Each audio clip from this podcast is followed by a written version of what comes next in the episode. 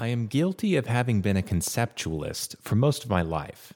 I believed that the patterns and relationships we see in the world are actually part of our own minds, they exist only as abstract concepts. My favorite illustration of this idea is constellations. To the conceptualist, constellations would not exist without minds, though the individual stars that compose them would. The universal principle is that parts get unified into wholes by concepts. Simple substances are glued together into pluralities in our mind, but they're not glued together in the world. Well, I now believe that conceptualism is false. The world outside our mind is actually glued together. Relations are mind independent, and patterns are objectively real. The famous Ship of Theseus is a great thought experiment that helps us generate the right intuitions. Imagine that a ship is deconstructed plank by plank until every piece of wood has been replaced. The ancient philosophical question is this Does it remain the same ship? Or is it a different ship? This question touches on important issues in the philosophy of mind, language, and metaphysics. I want to use it to illustrate the differences between concepts and structure. So, to think clearly about the ship, it's helpful to slice it into three parts. Number one, the atoms that compose the ship. Number two, our concepts about the ship. And number three, the abstract form or the pattern or the structure of the ship. So the atoms are easiest to understand. There are a bunch of individual atoms and molecules that compose the ship. As the planks get removed and replaced, the atoms themselves get removed and replaced. If we say that the ship is identical to its atoms, then the ship obviously changes when the atoms change.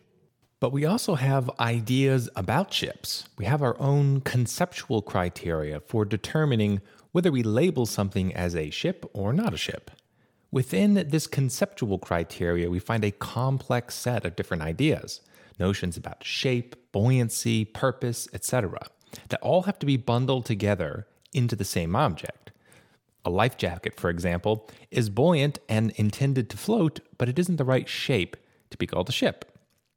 But also, I claim that the form or the structure of the ship stands apart from its atoms or our concepts. The atoms stand in a particular geometric relationship with each other. They are arranged a particular way. There is a pattern of atoms. Even if the atoms are replaced, the pattern remains the same regardless of our personal linguistic habits or conceptual criteria, the pattern remains the same. These three concepts are powerful enough to think clearly about the ship of Theseus. As the planks are replaced, whether the ship changes or not depends on what we're focusing on. So consider three possible perspectives here. The first is atomism or nominalism. Atomists are the most extreme of the materialists, claiming that the universe is entirely composed of atoms and the void. In this view, the ship of Theseus does not exist over and above the atoms. The ship is really just a way of talking about atoms. It's just a name with no corresponding or underlying pattern.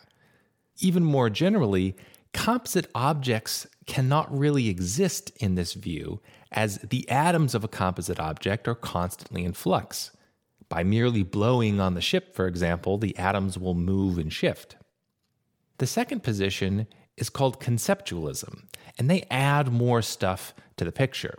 They want to connect the atoms somehow. They want to recognize a pattern in addition to the atoms. But this pattern is mental or conceptual, not physical. So, what turns a bunch of atoms into a ship is our own abstract conceptual criteria. And without minds, ships don't really exist. The conceptualist has a good explanation for why the ship persists over time, even if the atoms change. Shipness is about our mental classification schemes, not about particular atoms in the world. This classification scheme can even vary between individuals. We might disagree about whether object X qualifies as a ship because of the ambiguities in our own concepts, not because of the ambiguities in the physical world. The last perspective is realism or Platonism.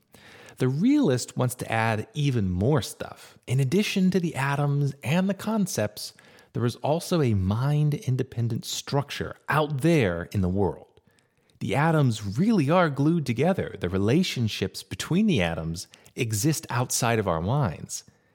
So the realist has a good explanation for the behavior of the ship. For example, why don't ships disintegrate when placed into water? What makes the atoms cohere?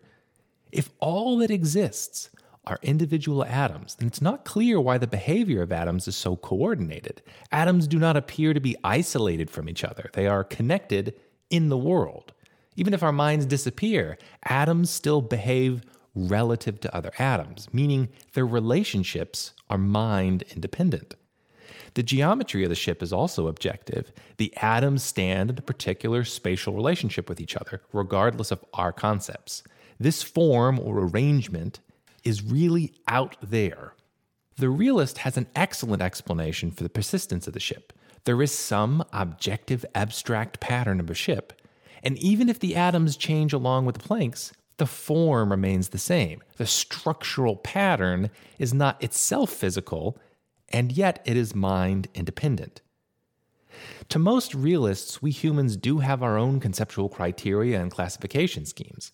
Patterns do exist in the mind, but sometimes the patterns in our mind correspond to patterns in the world. Sometimes the abstract forms in our mind correspond to abstract forms in the world. In fact, when we say we have true beliefs, it means that our mental structures are mirroring real world structures.